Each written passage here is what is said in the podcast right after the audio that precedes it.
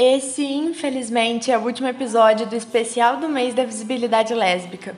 E eu queria agradecer todos vocês que estão acompanhando e as artistas maravilhosas que toparam participar. Sem dúvida, foi uma experiência incrível conversar com cada uma de vocês e foi engrandecedor demais para mim. E para fecharmos com chave de ouro, hoje eu vou conversar com a Afra, uma cantora que com seu violão nas mãos fala de amores de um jeitinho que envolve demais.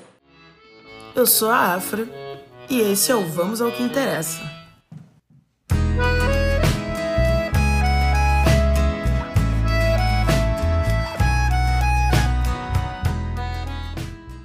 Afra, eu já vou começar te agradecendo por topar participar. Eu fico muito feliz com a sua presença aqui e gostaria que de início você nos falasse um pouco mais sobre você, se apresentasse mesmo.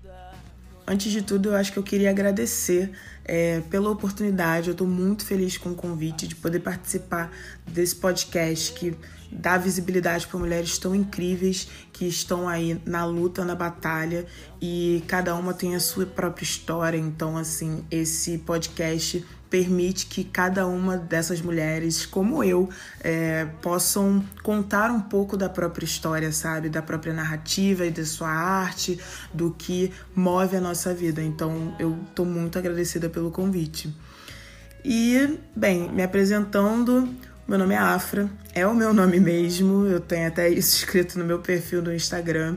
Eu sou cantora, compositora, sou mulher preta, carioca, lésbica, sapatão. O meu violão, a minha voz, o meu jeito de cantar, é, todo o processo ele se deu muito de forma intuitiva, sabe? Eu toco, mas é, às vezes músicos, amigos meus vêm e falam assim: que nota é essa? Eu falo, cara, não faço ideia. E aí eu mostro o acorde que eu tô fazendo. As minhas composições vão sendo guiadas muito pelo som, né? Música para mim é algo que tá muito presente na minha vida. Eu faço tudo ouvindo música. Eu tomo banho ouvindo música, eu acordo, eu vou ouvir música, eu vou pro trabalho, eu tô ouvindo música. Eu edito, né? Eu sou editora também. Então, eu preciso da música para guiar as chamadas que eu faço. Então, eu acho que a música realmente é algo que me move de uma forma que eu não sei nem explicar. É algo que está tão dentro de mim que eu não consigo fazer nada sem a música. Eu acho que isso gerou a pessoa que eu sou hoje, né? A afra cantora que canta porque gosta muito de cantar, gosto de ter a música como é, a forma de me representar e me expor e mostrar minhas fragilidades, é, muito ligadas ao meu emocional mesmo, né? Então eu acho que essa sou eu. Além de falar sobre você, por favor, nos conta um pouco da sua história com a música. Quando, como e por que você começou a cantar e como é até hoje a sua relação com a música. Eu acho que desde que eu me entendo por gente, eu amo música de paixão. E essa relação com a música, ela veio muito desde nova, né? Quando eu tinha uns oito anos, eu ganhei um tecladinho, um teclado da Cássio, que eu lembro que era piquititito, no Natal. E aí eu lembro que eu ficava brincando com o teclado, mas eu não sabia né, mexer no teclado, não sabia tocar nada. Só que na minha cabeça fazia sentido eu pegar a música, uma música que eu gostasse de cantar, né, uma música da época, e eu achava que era só eu me guiar pelo som. E apertando as notas do teclado, pensando, né, é o mesmo som? Então eu fui aprendendo a tocar piano, me envolvendo com a música assim com uns oito anos. E desde então eu acho que eu não parei, assim, porque a música foi algo muito presente. Eu achava que era algo comum as pessoas conseguirem se guiar pelo som. Até eu descobri que não era, que era algo muito específico da minha personalidade. E aí, com 15 anos, eu pedi um violão.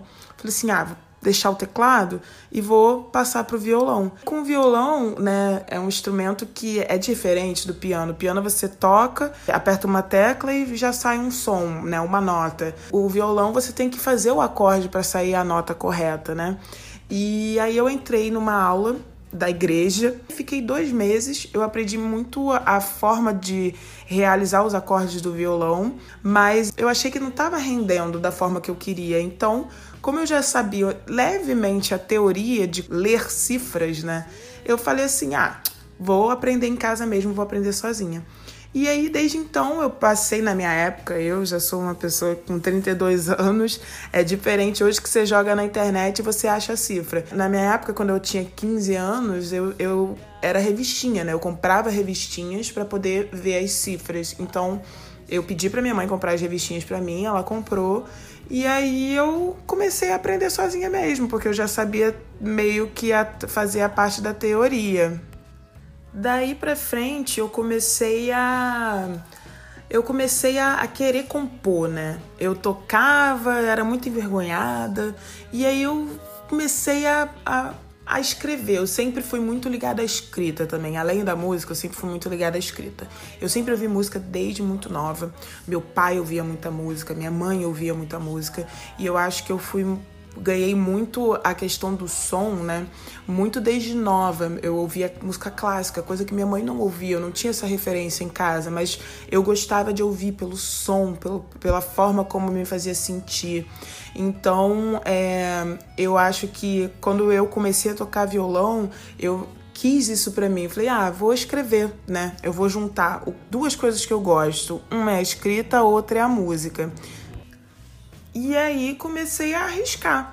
Arriscar nas escritas, as minhas escritas, né? Tipo, minhas músicas, a primeira música que eu fiz era horrível. Você pensa muito do, em como, como é, a sua personalidade vai mudando, né? Isso é pra vida em todos os sentidos. E aí eu, eu comecei a escrever, escrever, escrever, até que quando eu tava no terceiro ano do ensino médio, é, eu fiz uma música chamada Viajante. E aí foi a primeira música minha que eu realmente botei para jogo. Digamos aí que seja a primeira música que viralizou, porque viralizou no, no colégio, né? Foi a primeira música que ganhou uma proporção que eu não imaginava. No colégio ela ficou conhecida, a música. E é uma música que fala sobre querer viajar no mundo, me tacar no mundo, sabe? Que eu sempre pensei, pô, a minha casa é a minha casa e eu amo a minha casa, mas o mundo é literalmente o meu quintal. E ainda tem muito quintal para ser explorado. Então, é nada mais justo do que eu querer viajar e ser uma viajante. Então, eu criei a música Viajante. E, e aí ganhou um, um, um, sucesso, mas eu ainda. Um sucesso dentro do colégio, né? Dentro daquele meu mundo, mas eu ainda também tinha uma vontade muito grande de querer crescer, evoluir com as minhas composições.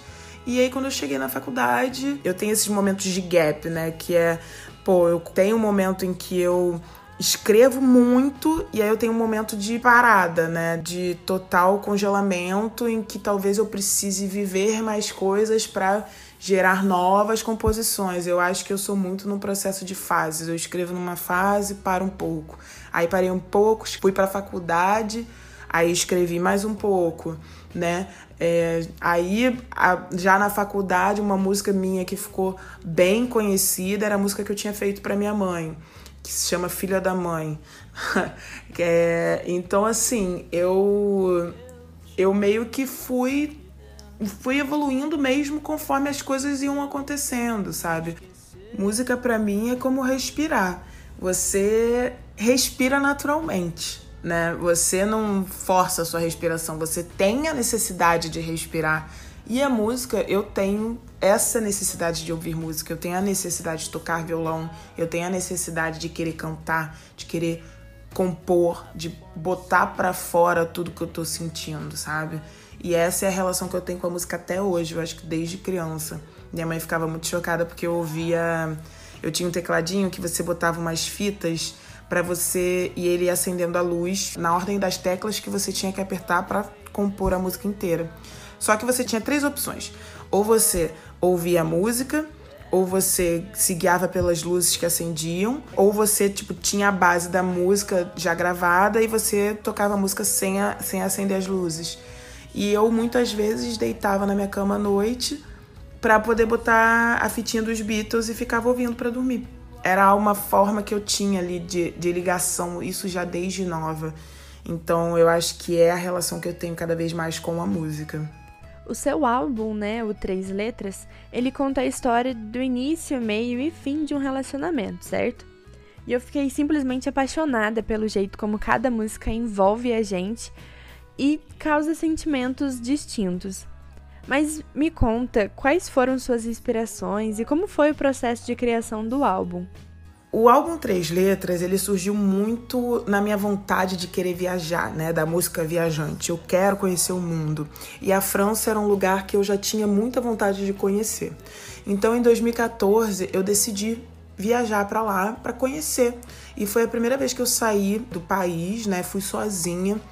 E eu sabia que quando eu viajasse dessa forma, eu ia voltar muito transformada, né? Eu sabia que era uma conquista muito grande para minha pessoa naquela época, né? Foi exatamente o que aconteceu. Eu cheguei na França, me apaixonei me apaixonei por uma paulista, né? Muito típico sapatão. Você sair do Brasil para ir pro, pro outro lado do mundo para se apaixonar por uma brasileira. E tá tudo certo também. A gente não controla a vida e, e não controla as surpresas que a vida vai colocar no teu caminho. E aí, quando eu voltei, eu voltei totalmente apaixonada. Apaixonada. Eu voltei, mas ela ainda ficou um tempo lá e a gente se falava todos os dias. Nesse período que ela tava lá e eu tava aqui no Brasil, a gente ficava se falando todos os dias, quando eu podia, até porque é, é, a viagem, né? Quando você tá numa viagem, você quer estar tá solto. Então, eu já tinha voltado, mas ela tava lá solta e, e eu sou a pessoa que menos quer prender quem, quem tá do meu lado, né? Tipo, quero que as pessoas vivam da forma que puderem viver, ao extremo que puderem. E aí eu fiz a primeira música, que foi sobre a primeira noite que eu tive com ela lá que na verdade a gente só ficou uma vez lá. E aí é, era uma questão muito de uma ficada. E só que eu não sabia que ia se desenvolver para essa coisa mais intensa, né? E eu fiz a primeira música muito muito ainda na encolha, meio que, hum, será que eu mostro para ela ou não mostro? Porque de repente ela vai entender como se eu tivesse apaixonada, o que eu estava de fato, mas para mim ainda era muito difícil ter que lidar com isso, porque era uma pessoa que, né, tava bem distante e mesmo quando ela voltasse pro Brasil, ela ainda estaria distante, porque ela era paulista. E aí eu mandei. E ela gostou quando ela voltou, era muito claro que a gente ia se ver de novo, que a gente ia se encontrar. E isso foi evoluindo, evoluindo. E aí eu fiz a segunda música. Na terceira música a gente já estava namorando já. Foi algo tão intenso que em pouco menos de três meses, quatro meses, cinco meses, a gente já estava numa relação muito intensa. Por mais que a gente ainda não tivesse datado que era namoro, foi algo que foi muito intenso. Então, já na terceira música, que se chama o baile, né? Foi quando eu vi que aquela paixão tinha se transformado em amor, né? A primeira música é A Noite, que fala sobre a primeira noite. A segunda é Novas Canções, que foi esse momento de eu me sentir totalmente apaixonada, sabe? E que eu tinha que fazer novas canções sobre tudo que eu estava sentindo. E a terceira música foi o baile, que é quando você tem esse sentimento que aquela paixão não vai ser só uma paixonite, vai ser algo que, que vai se concretizar, tá, tá se materializando, tá virando algo muito maior que é o amor. E aí a gente passou por uns períodos meio conturbados e veio o fim, veio o término. Então eu escrevi outubro. E, né, o término veio, na verdade, em setembro de 2015. Em outubro faria um ano que a gente que a gente tinha iniciado todo esse sentimento. E aí, como não chegou a fazer um ano, eu escrevi outubro, que tem até o trecho que fala: Não tem nenhum ano que eu amo te beijar, pra que chorar? Fala muito desse momento em que eu me liguei que a gente não tinha nem completado um ano. E aí, é claro, né? Drama sapatão é aquela coisa de vai, volta, não sei se é certo, se não é. Eu fui criando as outras músicas, criei Call logo em seguida, e Call é muito sobre você entender que tudo que você passou, no fundo, o que vai restar é o que você quer levar para frente, né? E coisas positivas. Tudo que você fez está no eterno. Então, você vai levar o eterno da forma que você quiser. Então, que já está no eterno, vamos levar suas coisas boas, né? E aí eu fiz call que aí o nome é uma piada interna do nosso relacionamento. E fiz o Pra Gente Se Entender, que é a última música do EP, que é quando você realmente se liga que chegamos ao fim. Eu fiz as seis músicas e quando eu percebi, assim, eu tinha literalmente o início, meio e fim. Eu datei todas as etapas do relacionamento. E eu foquei, eu nunca tinha lançado nada eu pensei, acho que agora é um momento de eu. Eu tenho um álbum, né? Eu tenho minimamente um EP. Então eu acho que agora é o momento de eu focar nisso. Acredito que quando a gente produz ou faz algo, principalmente arte, a gente quer atingir alguma coisa, né? Gerar um incômodo, uma identificação ou algum tipo de sentimento nas pessoas. O que você pretende causar nas pessoas com a sua arte? Qual, qual é a mensagem que você quer passar com a sua música? É muito engraçado porque é, a minha música ela vem de um lugar muito de desabafo mais do que produzir arte, né? E não desmerecendo a minha própria arte, mas é um tom muito de desabafo. Eu lembro que quando eu fiz o EP Três Letras, e até antes disso, né, quando eu fazia as composições mais novas, fiz Viajante, eu tinha um lugar muito difícil. Era algo muito difícil expor as minhas composições, as minhas músicas, porque era algo que falava sobre mim. Era algo muito pessoal, era muito além de eu quero escrever música porque eu quero criar uma arte. Era algo que eu precisava praticamente, né? Fazer para tirar todos os meus pensamentos da minha cachola, tirar todos os sentimentos do meu peito. Então, eu acho que eu fui criando tudo isso que eu já fiz, todas as músicas que eu já criei, muito de uma forma pessoal. Era o meu diário. Quando eu terminei o EP Três Letras e eu vi que eu tinha um EP, eu mostrava muito para os meus amigos, eu sempre mostro para meus amigos, e os meus amigos falavam: Caraca, isso é incrível, essa música é linda, outubro é lindo, tal, tal, tal. E para mim foi um processo muito grande de amadurecimento poder mostrar essas músicas para as pessoas, porque era literalmente meu diário. Era o diário de um término, de um, de um fim de relacionamento meu. Era algo que era, era doloroso, né? E durante muito tempo, nas minhas apresentações, foi muito doloroso. Hoje esse processo se ressignificou assim muito, mas foi algo que, que eu tive que amadurecer ao longo dos anos, sabe? Então, na verdade, falando especificamente do EP Três Letras, eu sempre digo que é para quem quer se reconhecer no amor. Porque o amor ele é feito de fases. São fases ótimas, são fases um pouco mais chatas, são fases ruins. Cada um vai ter um tipo de experiência. É muito engraçado porque eu faço terapia, né? Eu acho que todo mundo deveria fazer terapia. E a terapia me ajudou muito a, a entender certas questões, do tipo, pô, a minha viagem, ela veio de um processo da minha vontade de viajar. E a primeira música que eu fiz se chama Viajante. Ou seja, três letras está associado à primeira música que eu fiz. É o viajar, conhecer uma nova pessoa que gerou o álbum três letras. Tá tudo ligado, sabe? Então, eu acredito muito que três letras seja o reflexo disso. Por ser algo tão pessoal, talvez por isso as pessoas se identifiquem tanto, porque é algo que todo mundo já passou. Eu lembro que eu começava muitas minhas apresentações falando: quem nunca se apaixonou? Hoje, é, depois que eu lancei mesmo o EP nas plataformas de streaming, eu ressignifiquei essa pergunta. Quem nunca se apaixonou? Porque eu passei durante um, um tempo é, na sofrência desse término, mas quando eu lancei o EP, a minha pergunta foi ressignificada para quem é apaixonado por si? Porque gerou o meu movimento de amor próprio, deu ter a minha realidade, a minha verdade, sabe? E isso veio tudo muito após o, o, lançamento do Três Letras, né? Tipo, até eu conseguir de fato lançar, é o nascimento do, de um baby, né?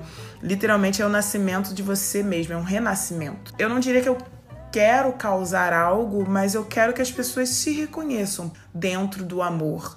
E aí, falando muito da ótica de uma mulher preta. Mulher preta ama, mulher preta pode amar se permita amar e passar por todos esses processos, sabe? E mostrar que pessoas pretas também podem falar sobre diversas outras coisas que não seja só a nossa luta racial. Num dos primeiros episódios aqui do especial do podcast, uma das convidadas falou sobre o fato de que, se ela não fosse mulher negra, lésbica e nordestina, a poesia dela seria diferente. Você acredita que a sua música tem influência de quem você é? E como é que é essa relação entre você e a sua música no sentido de como você coloca o ser mulher negra e lésbica nas suas músicas?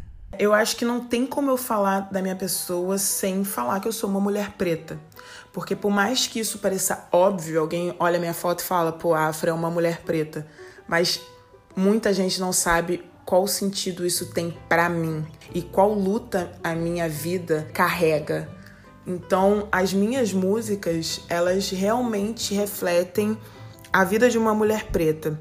É claro que as minhas composições não são letras de militância, mas eu acho que só o fato da minha imagem e a minha música falar sobre amor já é uma militância. Porque eu sou uma mulher preta, sim, sou uma mulher sapatão, sim, que fala sobre amor. Eu não tenho a obrigatoriedade de falar sobre a luta racial, porque a luta racial já é a minha vida inteira. E eu sei falar sobre outras temáticas. Existe essa cultura muito grande de que pessoas pretas são chamadas para falar sobre militância, sobre questões raciais, sobre o sofrimento do corpo preto. É claro, a gente fala muito sobre isso porque a gente passa constantemente situações que são carregadas de luta, que são carregadas de muito esforço, que são carregadas de muito preconceito, né, que a gente sofre. Mas a gente não é só isso. Gente preta também ama, gente preta também ri, gente preta vai à praia, gente preta curte música pra caramba. E sem o estigma de gente preta curte música de samba, eu curto música de tudo que é tipo, sabe?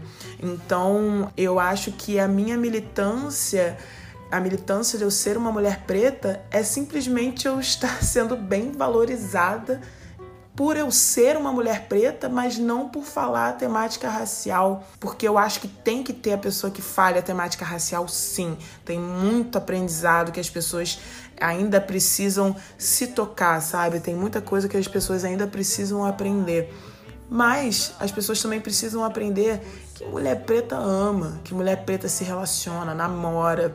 É lógico que existe todo o conceito da solidão da mulher preta. E é claro que os relacionamentos que eu já tive tinham suas questões e problemáticas, tanto minhas quanto das pessoas com quem eu me relacionei mas foi pro meu crescimento também. Desde então, eu engrandeci. É, eu aprendi quem de fato eu sou. E eu acho que o Três Letras foi um, o início desse processo de eu entender quem eu sou, quem eu quero, onde eu estou na sociedade e como eu quero ser tratada. O valor que eu tenho e não o desvalor que você, no caso, a pessoa, me dá. As minhas composições refletem total a vida de uma mulher preta da minha ótica, porque nós somos muito plurais. Não é porque eu sou uma mulher preta que eu sou igual a outra mulher preta. Nós temos a mesma luta, mas os nossos caminhos são totalmente diferentes. A nossa identidade é totalmente diferente. As nossas experiências são, são totalmente diferentes. A gente sabe que existem mulheres negras e lésbicas artistas e que a visibilidade que recebem é muito pouca, embora venha crescendo, né, com ao, long, ao longo dos anos, com a medida que os movimentos sociais também têm tomado mais frente e colocado mais essa discussão em pauta. Mas o meio da música, ele também sempre foi muito centrado em homens héteros e brancos, principalmente. Assim como tudo, né, todas as áreas e espaços da sociedade. Mas como é para você estar nesse meio e ocupar esse espaço, né? Qual a importância disso? Eu acho de extrema importância cada vez mais existirem projetos e programas que possibilitam a mulher preta e a diversidade da mulher preta ter o seu lugar de fala. Eu sou a mulher preta que fala sobre amor, Eu sou uma mulher preta que mostra que a mulher é muito mais além do que uma vida sofrida. Eu amo, eu vivo, eu viajo, eu tenho os meus privilégios. Eu sou muito mais do que um corpo que fala sobre as minhas sofrências. Então, eu acho que é de extrema importância tanto a minha presença quanto a presença de quem tem a letra mais politizada, mais engajada, no sentido de ter mais militância, né? Porque eu acho que é necessário as duas coisas, não é só para ter a mulher que bota a cara tapa e fala mesmo e reflete toda a mensagem, tudo que tá pensando, que precisa ser ouvido pelas pessoas brancas, precisa ser ouvido pelo, pelos homens héteros. Eu acho que tem que existir essa mulher, mas também tem que existir a valorização da outra mulher que fala sobre o amor. Eu sou uma mulher preta que fala sobre amor e valorizar, sermos valorizadas da mesma forma. Nós somos pretos, mas somos plurais. Nós somos pretas e somos muitas. Nós temos diversos tipos de vida, diversos tipos de gostos, diversos tipos de vivência. Então, nada mais justo do que dar espaço a esses diversos tipos de pessoas, né?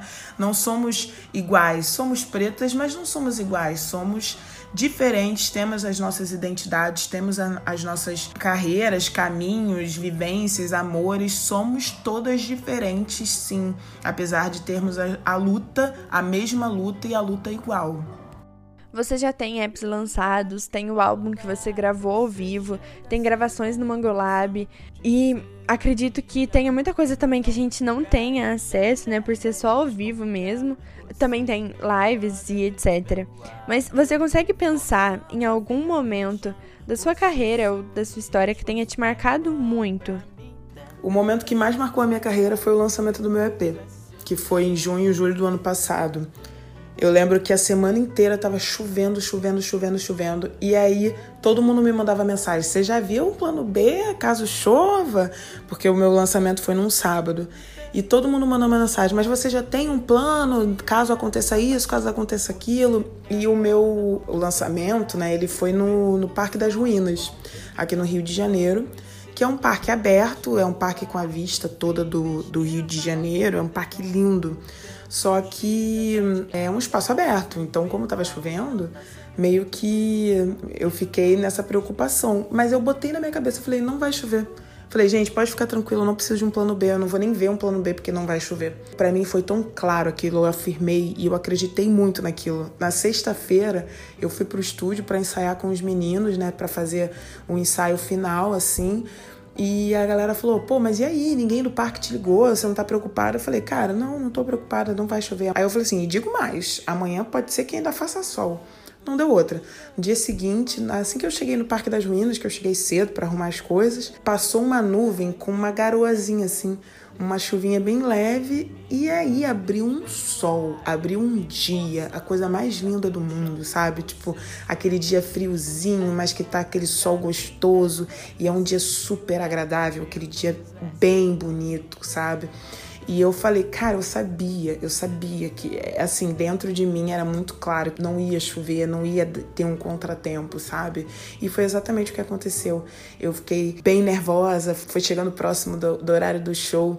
Eu lembro que eu comecei a né, ficar assim ansiosa para tocar logo e iam estar tá muitos amigos, né? Muita gente mandando mensagem: "Cheguei, cheguei". E minha mãe, meu irmão foi, foi a primeira vez que meu irmão foi a uma apresentação minha. É, o meu padrasto foi também. Então foi um momento que foi muito marcante mesmo e tava um frio, porque aí eu me apresentei mais pro final do dia. Então, conforme eu fui tocando, o evento, o parque foi escurecendo e ficando mais frio, porque ele é, ele é mais em cima. E eu tava com uma blusa que não era preparada para o frio, mas eu lembro que a energia que tava, assim, das pessoas, meus amigos, todo mundo muito presente, pessoas que passavam, tava uma energia tão grande que eu nem senti frio. Foi aquele momento em que eu tava tão feliz, mas tão realizada, que para mim, assim, não poderia ter sido mais perfeito.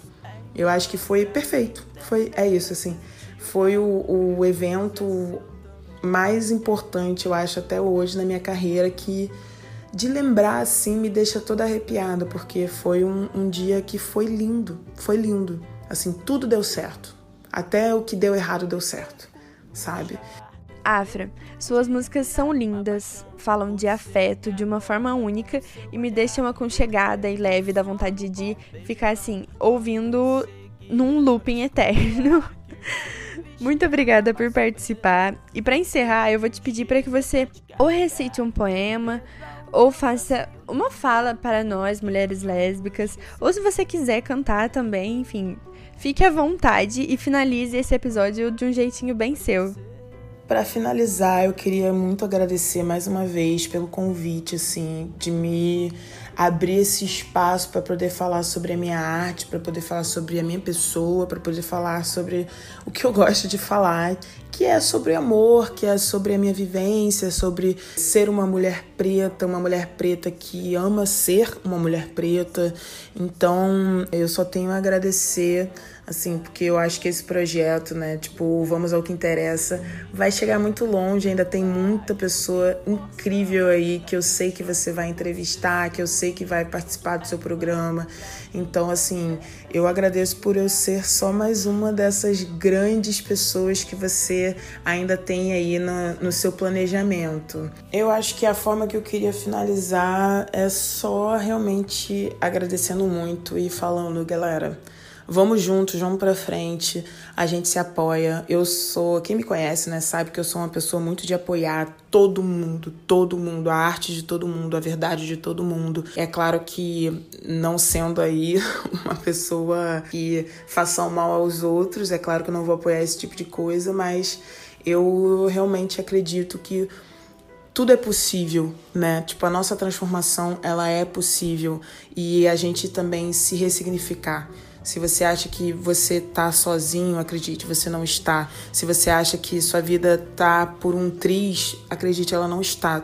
Tudo se move, tudo é fluido, tudo é base do que você quer e base do que você é capaz. E nós somos capazes de muita, muita, muita coisa, muita coisa.